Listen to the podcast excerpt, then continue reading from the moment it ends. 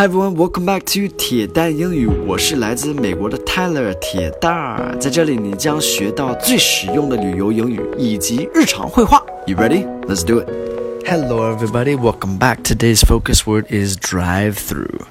Drive-through, drive means to 开车 through just means to like 穿过 go through something. Drive-through is like...Some places in China have drive-through now. I know in Dalian they have this. You can go to McDonald's and you can stay in your car and you can order in your car and get the food in your car. 所以就是开车去取餐，我不知道怎么说，但是美国这边特别多这样的。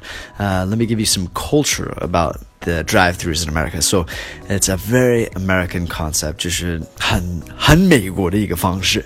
And、uh, many coffee shops have begun to use this method. 在美国很多咖啡厅、呃、都是用这个，就是星巴克啊什么的，各种咖啡咖啡厅也也用这种、呃、卖东西的方式。And Americans love to save time and eat and drink in their cars.They love it. So let me get into the dialogue for today. 今天的对话是要开始了。Wanna pop over to Starbucks for a cup of joe? Mind if we just do the drive-through? I'm in a bit of a hurry to get to work. Okay, so wanna pop over to Starbucks for a cup of joe?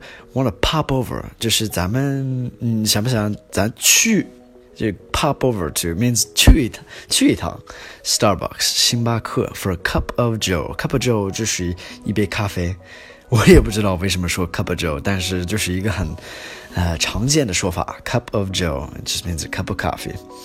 Mind if we just do the drive-through? So mind if is like do you care if is it a problem if mind if we 就是建不建议我们就呃介不介意我们去呃开车取餐 So don't get out of the car, just order in the car and get in the car. I'm in a bit of a hurry to get to work. 因为他很着急去上班 A bit of a hurry. Alright. Some key vocabulary is down below. Pop over, cup of joe, mind, drive through, and hurry. Have a great day, guys. Thanks for listening. I'll see you on the next one, alright? Peace!